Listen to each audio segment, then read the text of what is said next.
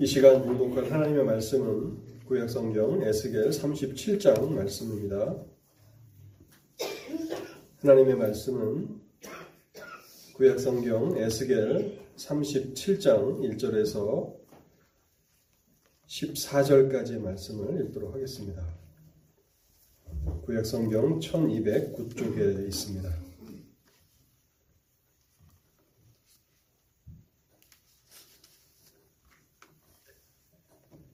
에스겔 37장 1절에서 14절까지를 제가 읽고 기도하도록 하겠습니다.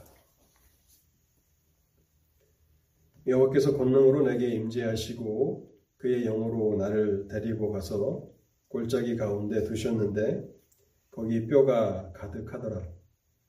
나를 그 뼈 사방으로 지나가게 하시기로 본즉 그 골짜기 지면에 뼈가 심이 많고 아주 말랐더라.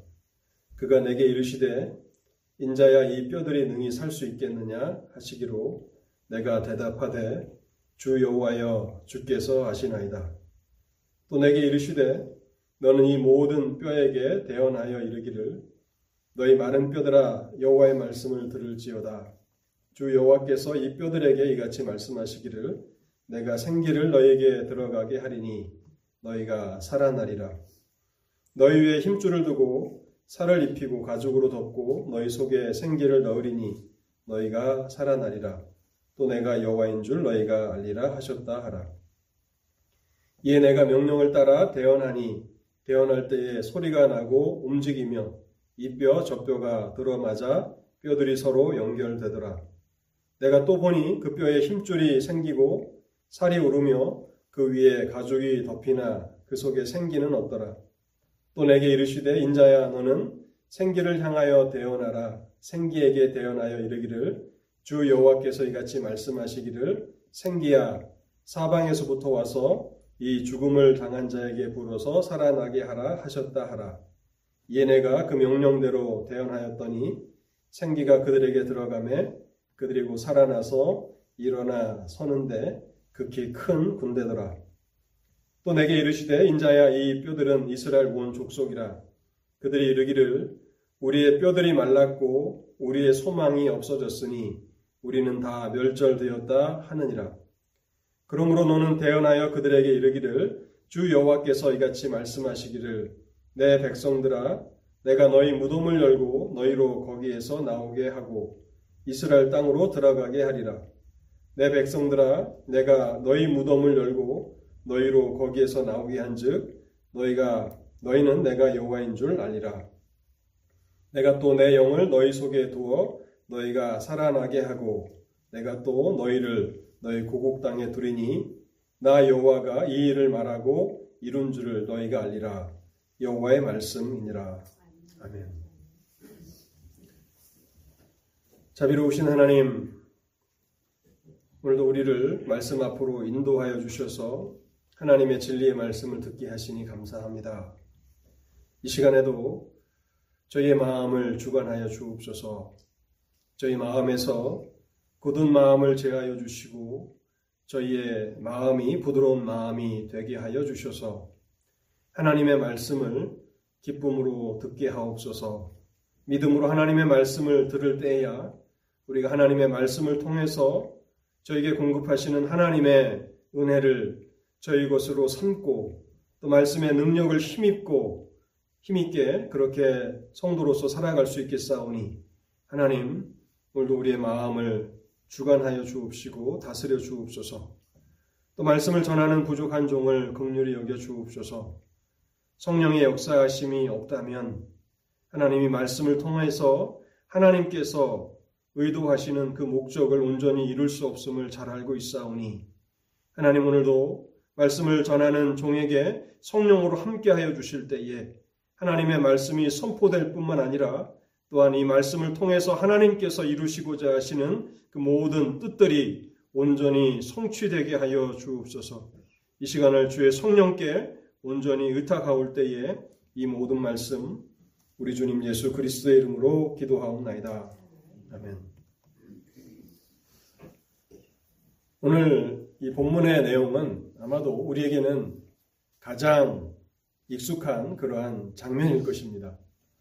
에스겔서라고 하는 이 책을 생각할 때에 여러분들이 가장 많이 떠올리시는 장면이 아마도 마른 뼈들의 이 골짜기일 것입니다. 하나님께서는 에스겔 선지자를 성령으로 인도하셔서 한 골짜기로 이끌어 가셨습니다. 그런데 그곳은 이미 죽은 지 오랜 시체들의 마른 뼈들로 가득한 죽음의 골짜기였습니다. 우리는 이전 장 36장에서 하나님께서 이스라엘 백성의 회복에 대한 말씀을 주신 것을 생각해 보았습니다. 이스라엘이 범죄함에도 불구하고 범죄함으로 하나님의 이름을 더럽혔음에도 불구하고 하나님께서는 이스라엘을 다시 구원하시겠다, 회복하시겠다고 약속하셨습니다. 그것은 이스라엘을 위한 것이 아니라 이스라엘이 더럽힌 하나님의 거룩한 이름 때문이라고 분명하게 선포하게 하셨습니다. 이 말씀은 이스라엘 백성들에게는 가장 확실한 구원의 약속이 되는 말씀이었습니다. 이스라엘의 현재의 처지와 상황이 어떠하든지 하나님께서는 하나님의 거룩한 이름을 위해서 이스라엘을 다시 구원하시겠다고 주신 그 약속입니다. 그래서 우리가 하나님의 백성들로서 우리의 구원의 기초를 어디에 세워야 하는가를 에스겔 36장을 통해서 분명히 배울 수 있었습니다. 하나님께서는 이스라엘 백성들의 구원을 구체적으로 어떻게 이루어 가시겠다고 말씀하셨습니까? 맑은 물을 뿌려서 그들을 정결케 하시겠다고 말씀하셨습니다. 여기 맑은 물은 주 예수 그리스도의 보배로운 피를 상징하는 것입니다. 그리스도의 보배 피로 하나님의 백성들을 정결케 하실 것이라고 말씀하셨고 그뿐만 아니라 새 영과 새 마음을 주셔서 하나님의 백성들 가운데 있는 굳은 마음이 제거되게 하시고 그들의 마음이 부드러운 마음이 되게 하실 것이라고 말씀하셨습니다. 그 결과 이제 하나님의 백성들은 자발적으로 하나님의 윤례를 행하는 사람들이 될 것이고 비로소 하나님의 이름과 영광에 관심을 기울이고 그것을 위해서 살아가는 백성들이 될 것입니다. 예수겔 37장에 에스겔 선지자가 본 이 마른 뼈들의 그 환상은 36장에 이어서 이스라엘의 구원과 회복에 대한 말씀입니다. 36장에서는 하나님께서 선지자를 통해서 어떻게 하실 것인지를 구체적으로 설명해 주셨다면 37장에서는 하나의 환상을 보게 하심으로 하나님의 구원의 확실성을 증거하고 계시는 것입니다.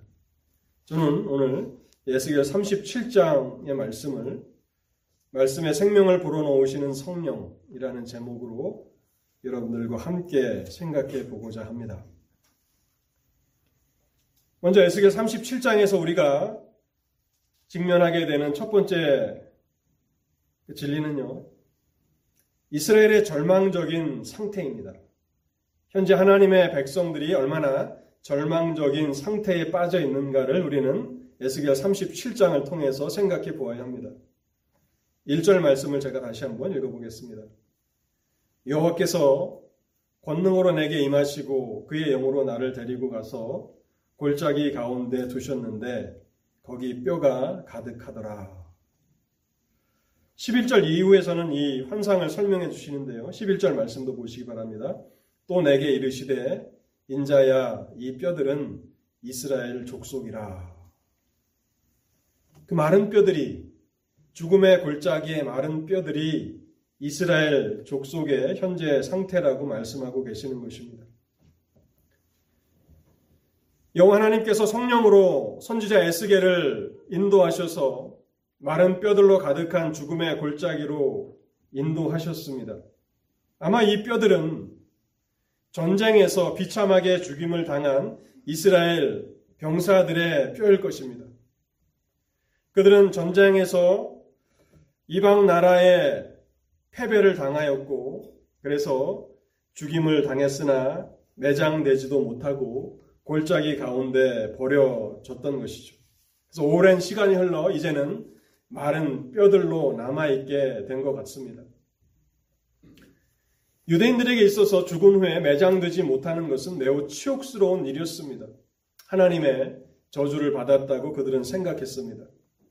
그래서 하나님께서 이스라엘 백성과 언약을 맺으실 때에 두 가지를 말씀하시는데요. 이스라엘이 언약을 신실하게 지킬 때에 그들에게 주시는 축복과 또 그 언약을 깨뜨렸을 때에 치욕적인 결과를 말씀하시는데 그 대표적인 책이 신명기 28장입니다. 신명기 28장에는 하나님의 복과 저주가 다 기록되어 있는데요. 그 중에서 25절과 26절 언약을 깨뜨렸을 때의 그 치욕적인 결과에 대해서만 제가 읽어보겠습니다.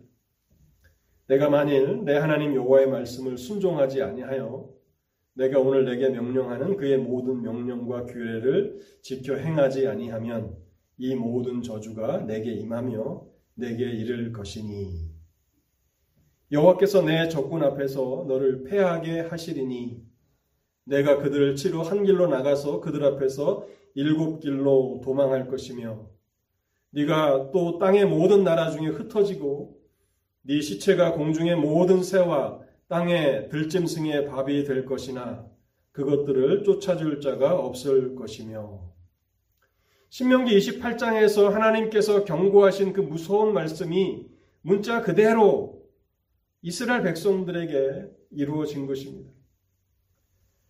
전쟁을 위해서 군대를 모아서 적군을 막아 서려고 하지만 그러나 적군을 물리칠 수가 없습니다. 열 길로, 일곱 길로 도망하게 될 것이라. 그리고 남은 백성들은 모든 나라 중에 흩어질 것이라. 하나님의 말씀과 같이 이스라엘 백성들은 포로로 이방 나라로 흩어지지 않았습니까? 또한 죽임을 당한 그 사람들의 시체는 어떻게 됩니까? 공중의 새와 들짐승의 밥이 되고 그것을 쫓아줄 자가 그 죽은 죽임을 당한 불쌍한 사람들을 매장해 줄 자가 없을 것이라. 그래서 에스겔 37장의 죽음의 골짜기에 에스겔이 본 그 뼈들은 전쟁에서 죽임을 당한 병사들과 또 불쌍한 백성들의 그런 뼈일 것입니다.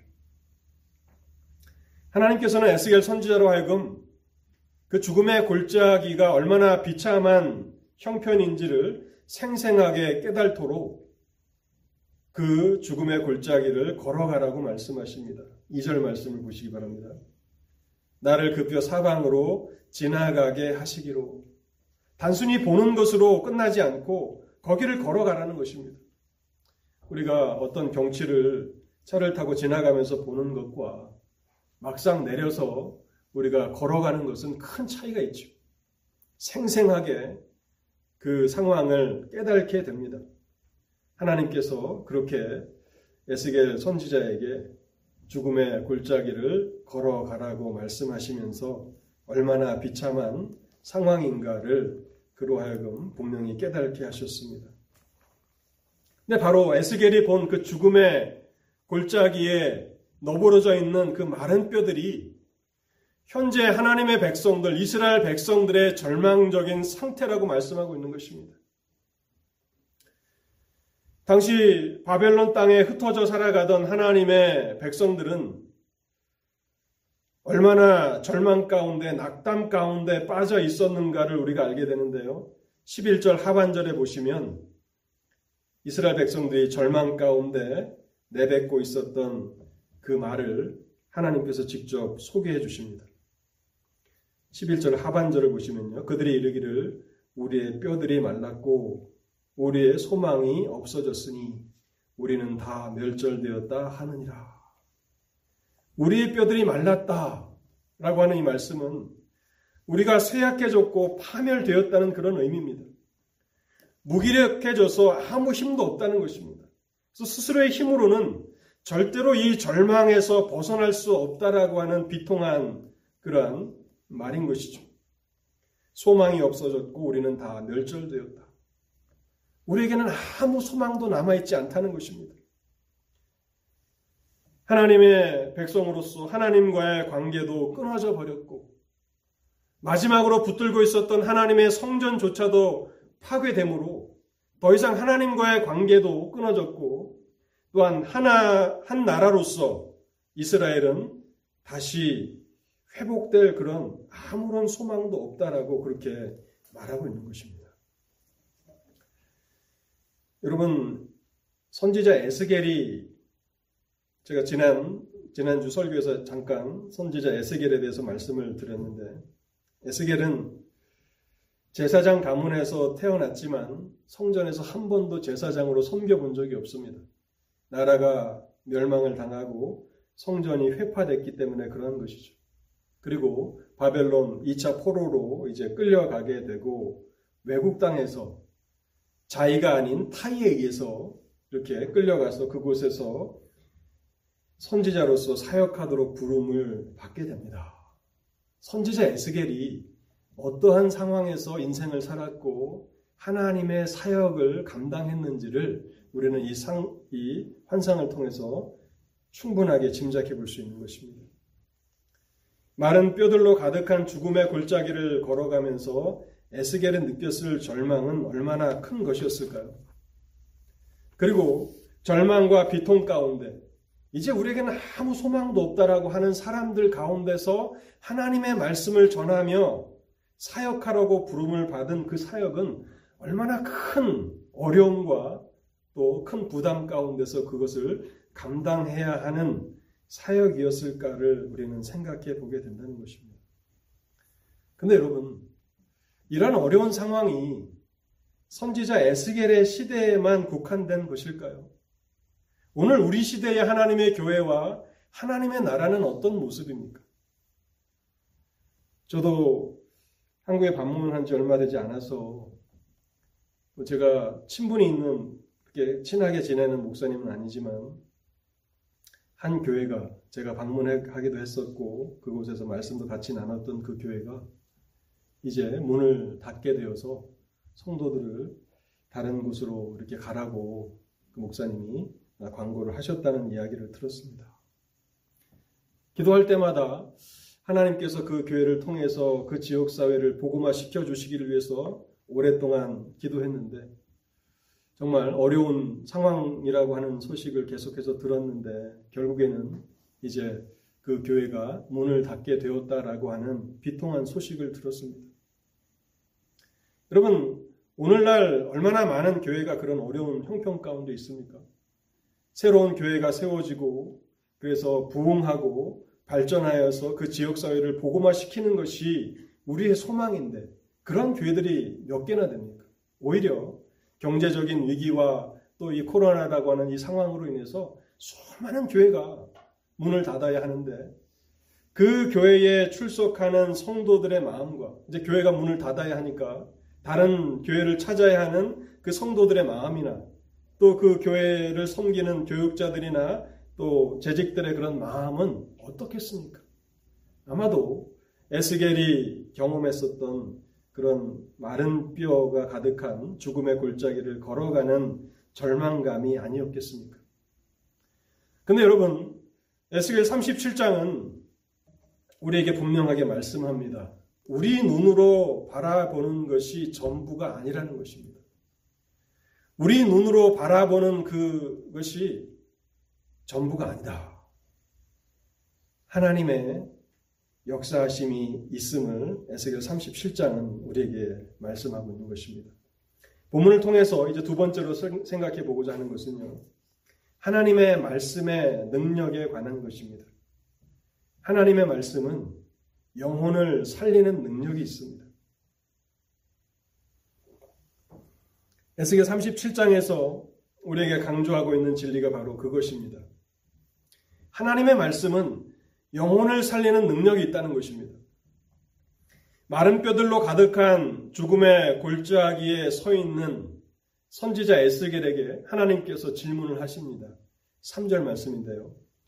인자야 이 뼈들이 능히 살 수 있겠느냐? 인자야 인자라고 하는 말은 그 son of man이라는 그런 영어로는 그렇게 표현하는데요. 하나님께서는 에스겔에게 많은 환상을 보게 하셨습니다. 성전에 대한 환상들 또 어, 죽음의 골짜기 그런 환상들 많은 환상들을 보게 하셨습니다. 그렇지만 하나님께서는 여전히 너는 인간이라고 그렇게 그를 낮추시는 것입니다.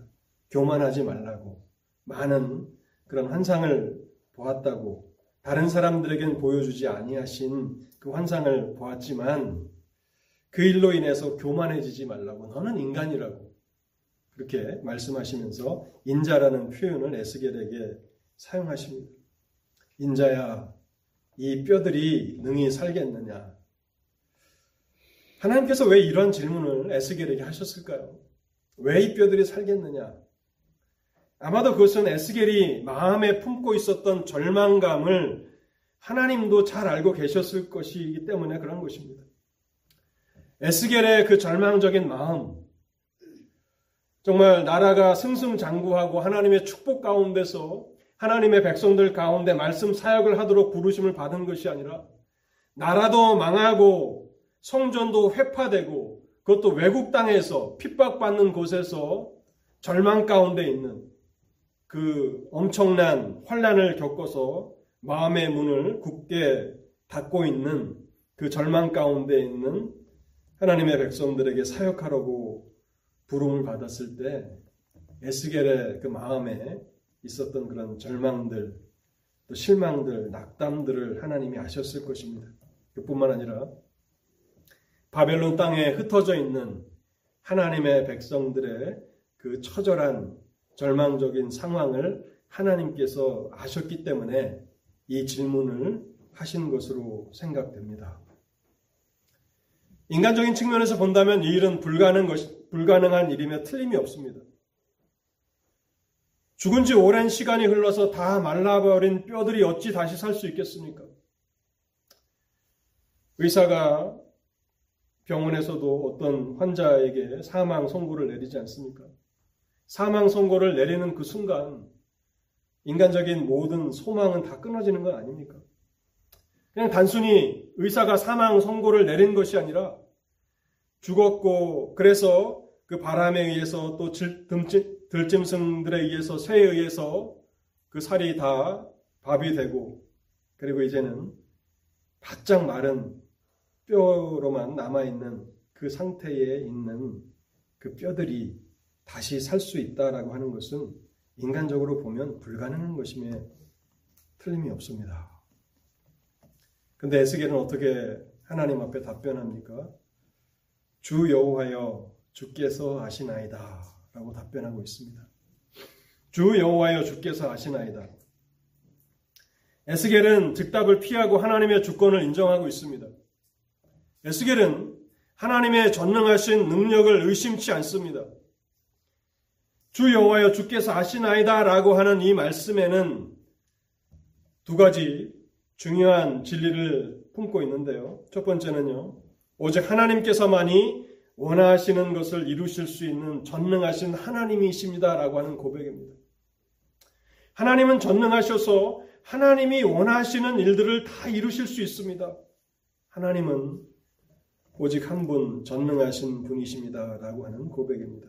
그리고 두 번째는 하나님께서 원하신다면 하나님이 원하신다면 이 마른 뼈들은 살아나게 될 것입니다 라고 하는 뜻입니다. 첫 번째는 하나님의 전능하심에 대한 고백이고요. 두 번째는 하나님의 주권에 대한 고백인 것입니다.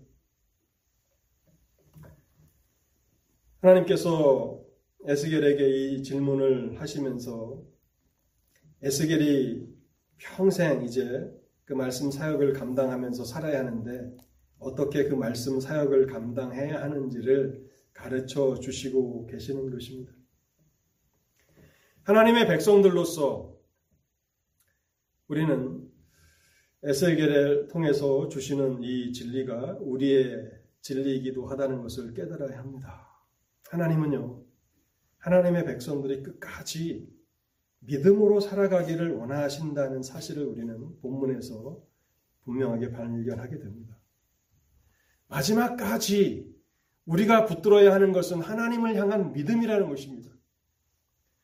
우리 눈에 보이는 것으로만 판단하지 말고 상황이 어렵고 환경이 어렵고 우리가 사방으로 우겨쌈을 당하는 것 하나님도 다 알고 계십니다. 그런데 그것이 전부가 아니라는 것입니다. 하나님의 전능하심을 인정하며 믿음으로 살라고 말씀하시는 것이고 또한 하나님의 주권을 인정하며 살아가라는 것입니다. 우리가 원하는 것에 하나님의 전능하신 능력이 나타나는 것이 아니라 하나님이 원하시면 마른 뼈들이 살아날 수 있다라고 하는 것입니다. 물론 우리는 우리가 기도하는 모든 일들 가운데 하나님께서 전능하신 능력으로 역사해 주시기를 위해서 기도할 필요가 있습니다. 그러나 우리가 현실에서 경험하는 것은 그 기도가 다 응답되지는 않는다는 것이죠. 왜 그렇습니까? 하나님의 주권이 우리가 또한 생각해야 하는 중요한 진리라는 것입니다.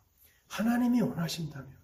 그래서 우리의 기도는 주의 뜻이면 이 일을 이루어 주시기를 원합니다라고 기도해야 하는 것입니다. 그것은 하나님의 전능하신 능력을 제한하는 것이 아닙니다.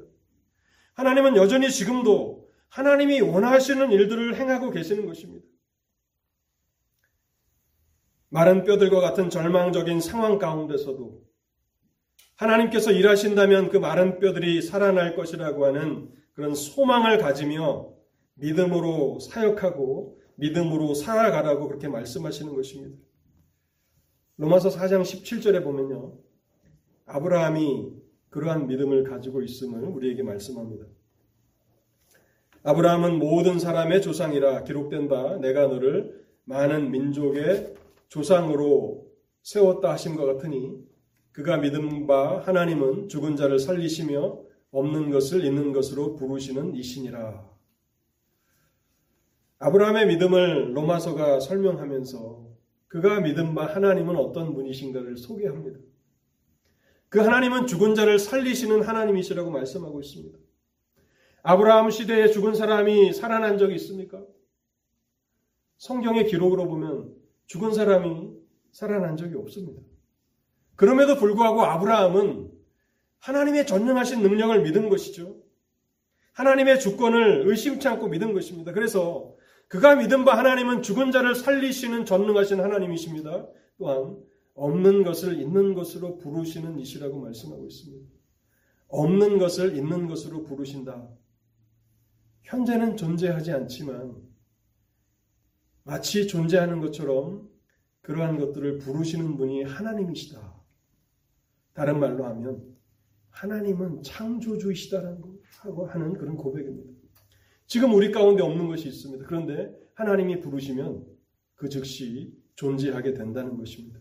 하나님이 말씀하시는 순간 존재하지 않는 것도 즉시 존재하게 된다는 것이죠.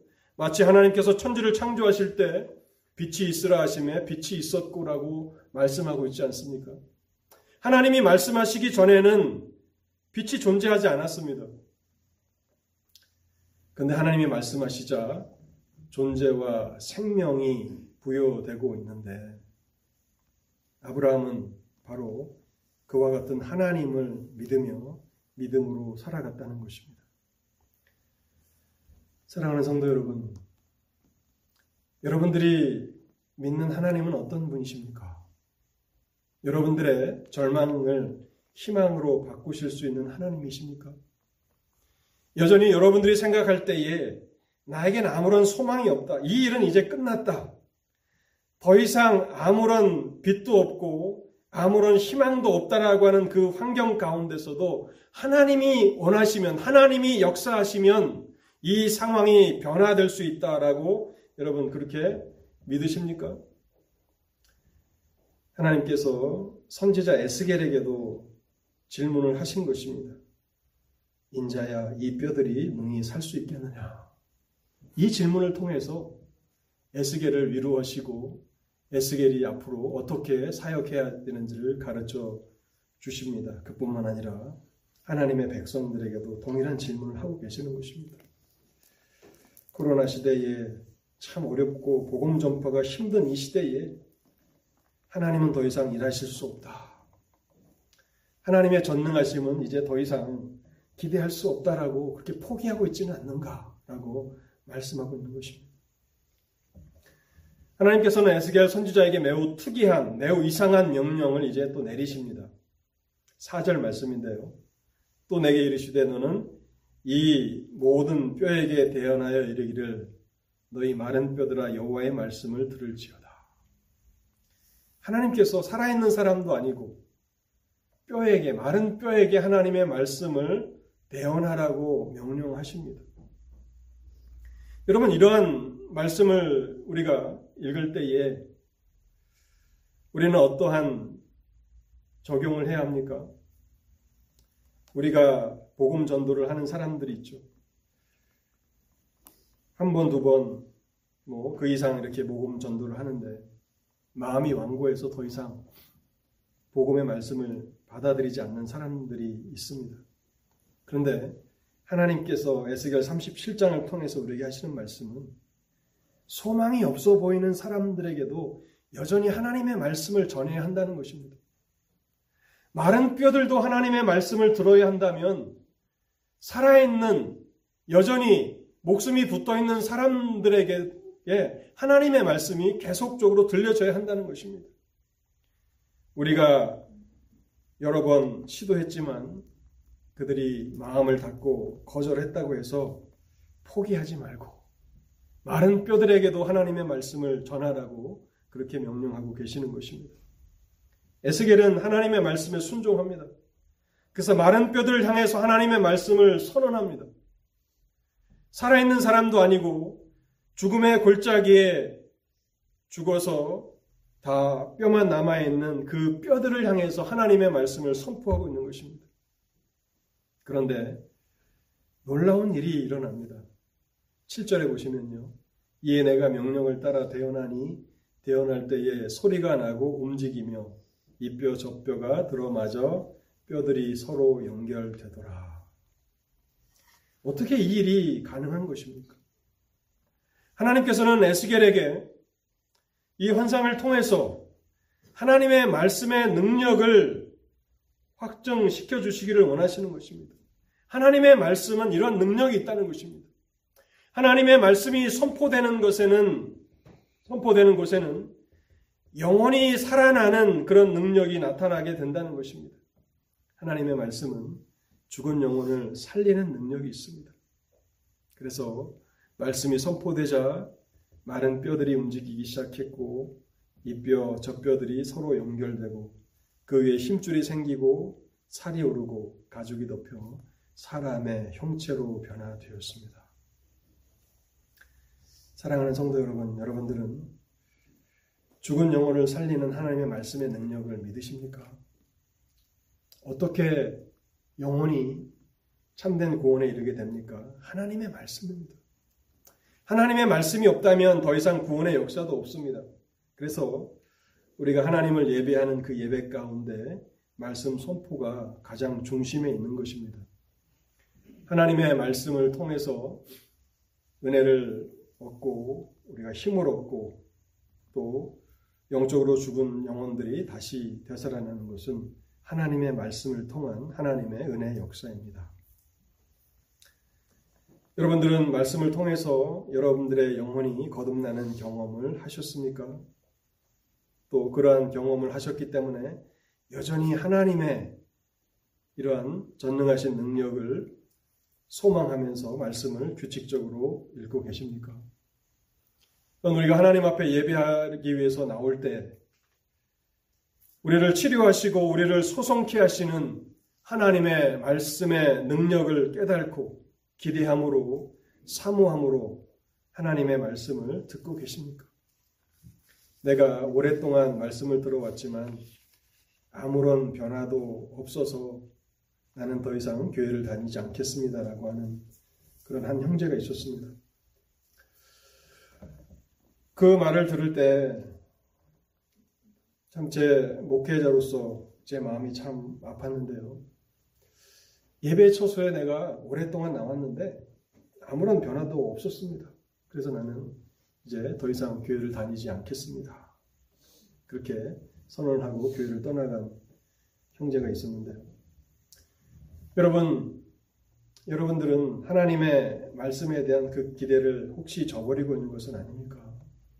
오늘 에스겔 37장을 통해서 하나님께서는 여전히 선지자 에스겔에게 하나님의 말씀을 바벨론 포로 가운데 있는 하나님의 백성들에게 선포하라고 말씀하고 계시는 것이고 또 그 시대 하나님의 백성들 절망 가운데 우리에게 아무것도 남아있지 않다고 그렇게 되뇌이는 하나님의 백성들에게 말씀을 붙들라고 37장을 통해서 교훈하고 계시는 것입니다. 봄을 통해서 이제 마지막으로 살펴보기를 원하는 것은요. 말씀의 생명력을 불어넣으시는 성령의 사역에 관한 것입니다. 하나님의 성령은 말씀의 생명력을 불어넣으십니다. 오직 성령 하나님만이 하나님의 말씀에 생명력을 불어넣으십니다. 9절과 10절 말씀을 제가 다시 한번 읽어보겠습니다. 또 내게 이르시되 인자야 너는 생기를 향하여 대언하라. 생기에게 대언하여 이르기를 주 여호와께서 이같이 말씀하시기를 생기야 사방에서부터 와서 이 죽음을 당한 자에게 불어서 살아나게 하라 하셨다 하라.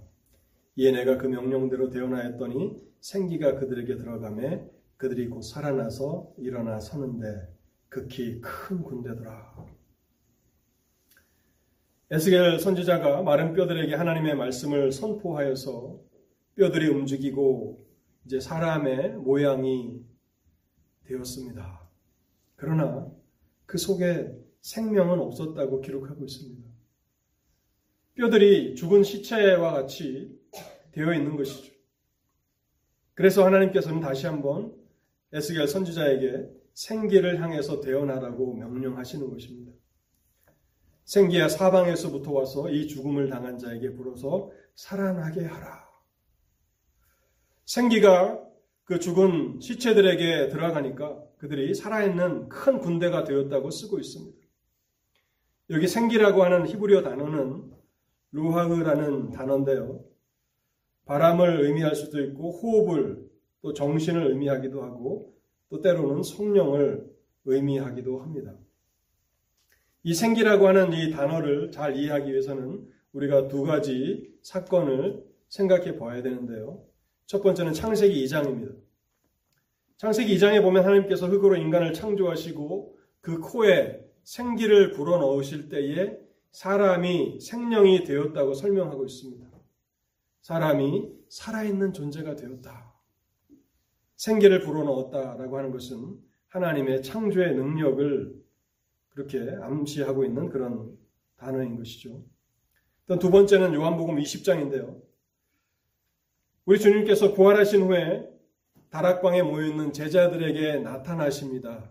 그리고 그들에게 평강을 전하시고 복음 전파에 대한 사명을 주시면서 숨을 내쉬시면서 여기 숨을 내쉰다라고 하는 이 부분을 우리가 주목해야 되는데요. 숨을 내쉬며 성령을 받으라 그렇게 말씀하십니다. 그래서 에스겔 37장의 이 생기는 사람을 다시 창조하시는 성령 하나님의 능력이라고 그렇게 해석해야 하는 것입니다. 골짜기에 널브러져 있던 마른 뼈들이 말씀의 생명을 불어넣으시는 성령의 능력으로 말미암아 살아있는 하나님의 군대가 되었다라고 하는 것입니다.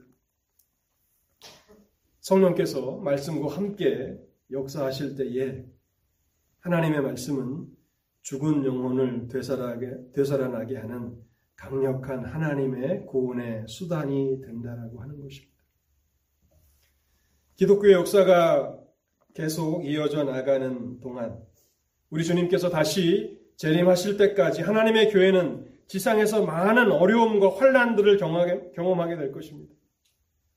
에스겔이 겪었던 것 같은 죽음의 골짜기를 걸어가면서 하나님 저, 저희 보러 마른 뼈들에게 복음을 전하라고 하시는 말씀입니까? 라고 그렇게 절망할 수밖에 없는 암담한 현실에 직면하게 될 것입니다. 정말 한국 교회가 직면하고 있는 현실은 그와 같습니다. 수많은 목회자들이 사력을 다해서 하나님의 복음을 전하지만 결과는 어떻게 됩니까? 문을 닫는 교회들이 너무 많아집니다. 제 주위에 한때는 10년 전에는 목회 사역에서 열심히 사역을 했는데 지금은 그 사역지를 떠난 사람이 참 많이 있습니다. 제 친한 친구들도 그러한 상황에 있게 되는데 그 중 한 친구를 한국 방문 가운데 잠깐 시간을 내서 만났는데 그 친구가 하는 말이 제가 여전히 말씀 사역 가운데 있는 게 부럽다고 그렇게 얘기를 합니다. 그 목사들이 사역을 하고 싶지만 사역을 할 수 없는 그런 암담한 현실이 바로 우리가 직면한 그런 현실입니다. 그리고 앞으로 이 상황이 더 나아질지 아니면 더 힘들어질지 우리는 알지 못하지만 인간적인 관점으로 본다면 점점 더 어려워지지 않겠습니까? 근데 우리가 에스겔 37장을 오늘 생각해 보는 이유는 무엇입니까? 여전히 우리가 하나님 안에서 소망을 갖게 되는 것이 바로 하나님의 말씀의 능력과 또 말씀의 생명력을 불어넣으시는 성령 하나님의 역사하심이라는 것입니다. 우리가 마지막까지 이 두 가지를 붙들며 살아가지 않는다면 우리는 우리의 주위의 환경에 둘러싸여서 우리 또한 절망 가운데 우리에게는 소망이 없다. 우리의 뼈들이 다 말라버렸다라고 바벨론 포로 가운데 있는 이스라엘 백성들과 같이 그렇게 절망 가운데 탄식하게 될 것입니다. 오늘 이 에스겔 37장의 환상은요. 이스라엘 나라의 회복뿐만 아니라 예수 그리스도를 통해서 이 땅에 세워지게 될 하나님의 나라와 교회의 회복을 위한 말씀이기도 합니다. 마른 뼈와 같았던 소망이 없던 그 시대에 하나님의 교회들 가운데 성령이 임하실 때에 교회는 살아있는 하나님의 큰 군대가 된다는 것을 우리는 사도행전을 통해서 보게 됩니다. 사도행전 교회가 다 흩어지고 그래서 이방 땅으로 박해를 피해서 흩어져야 하는 그런 절박한 처지 가운데서 성령께서 오순절 강림하셨고 베드로가 성령의 충만함 가운데 하나님의 말씀을 전하게 되자 마른 뼈와 같은 자들이 말씀에 반응하기 시작했고 한 번에 3천 명이나 되는 사람들이 회심하는 역사가 일어나게 되었습니다. 에스겔 47장에 보면요. 이 37장과는 정반대의 그런 환상이 나오는데 에스겔 47장에 보면 회복된 하나님의 성전에 대한 환상이 기록되어 있습니다. 이 에스겔 47장의 환상은요. 요한계시록 22장 우리가 설교 가운데 한번 살펴봤던 본문인데 요한계시록 22장에 하나님 나라에 대한 묘사와 매우 유사합니다. 그래서 아마도 사도 요한이 본 환상과 에스겔 선지자가 본 환상이 동일한 것이기 때문에 이러한 일치가 일어난다고 저는 생각합니다. 그래서 요한계시록을 이해하는 데 있어서 에스겔을 잘 이해하는 것이 요한계시록을 이해하는 굉장히 중요한 원리가 되는데요. 에스겔 47장에 보면 성전 문증방으로부터 생명수가 흘러나와서 강물이 되고 강 좌우에 각종 과실 나무들이 자란다고 쓰고 있습니다. 그래서 47장 9절에 보면요. 이 강물이 이르는 곳마다 번성하는 모든 생물이 살고 또 고기가 심이 많으리니 이 물이 흘러가므로 바닷물이 되살아나겠고 이 강이 흐르는 각처에 모든 것이 살 것이며 이 강물이 흘러, 흘러가는 것마다 죽은 생물들이 살아나고 바닷물조차도 살아나고 이 강이 흐르는 각처의 모든 것이 살아난다고 쓰고 있습니다. 근데 요한복음 7장에 보면요. 예수님께서 이 생명수 강물이 어떤 것인지를 설명하는데요. 명절 끝날 곧 큰 날에 예수께서 서서 외쳐 이르시되 누구든지 목마르거든 내게로 와서 마시라. 나를 믿는 자는 성경의 이름과 같이 그 배에서 생수의 강이 흘러나오리라 하시니 이는 그를 믿는 자들이 받을 성령을 가리켜 말씀하신 것이라. 말씀 가운데 성령께서 역사하시면 성령의 역사로 말미암아 죽은 영혼들이 되살아납니다. 그런데 그것으로 그쳐지지 않고 우리를 살리신 성령의 역사가 세상으로 흘러가게 되면 또 다른 죽은 영혼들을 살리게 된다고 말씀하고 있는 것입니다.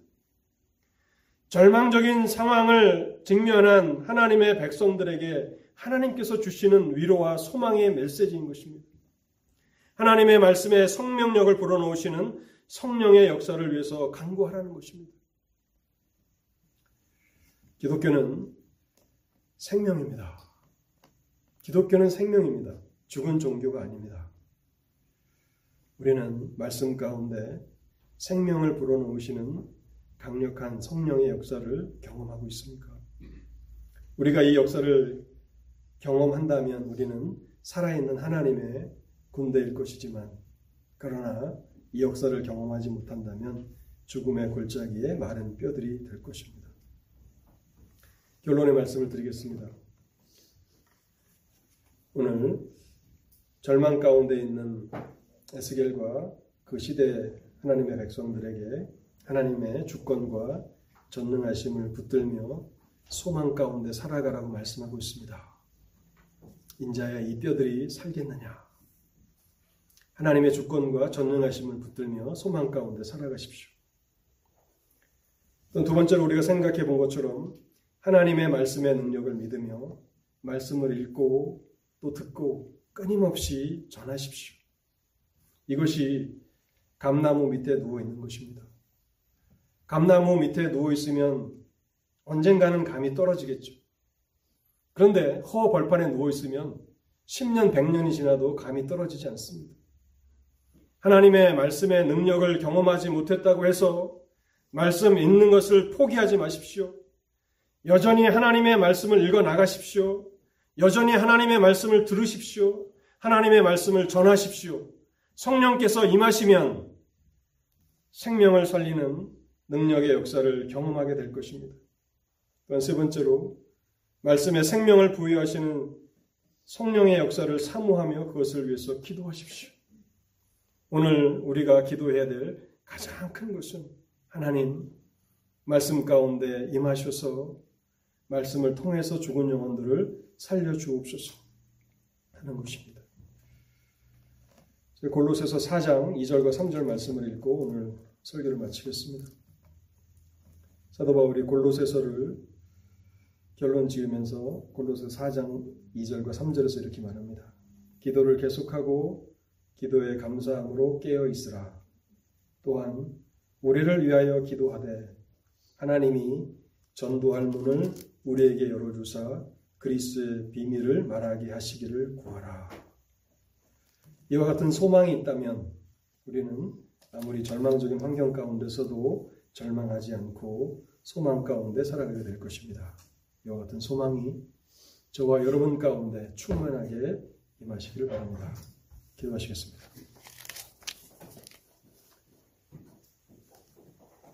하나님 감사합니다. 오늘도 에스겔 37장을 말씀을 통해서 우리에게 소망의 메시지를 주신 것을 감사합니다. 하나님, 우리가 보고 경험하는 것만으로 판단하지 않게 하시고 절망적인 상황 가운데서도 에스겔에게 하셨던 그 질문을 떠올리며 인자야 이 뼈들이 능히 살겠느냐 여기에 믿음으로 답하는 저희들이 되게 하여 주셔서 결국에는 하나님께서 말씀 가운데 임하시고 말씀을 통해서 역사하심으로 우리의 절박한 환경을 놀라운 소망으로 변화시키실 것을 기대하면서 하나님 그렇게 살아가게 하시고 또 마침내는 하나님의 소망의 역사를 저희들 또한 깊이 경험하는 삶이 되게 하여 주옵소서.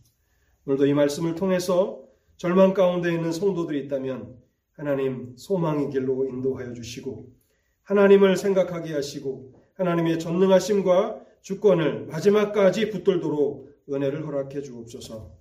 우리 주 예수 그리스도 이름으로 기도하옵나이다. 아멘.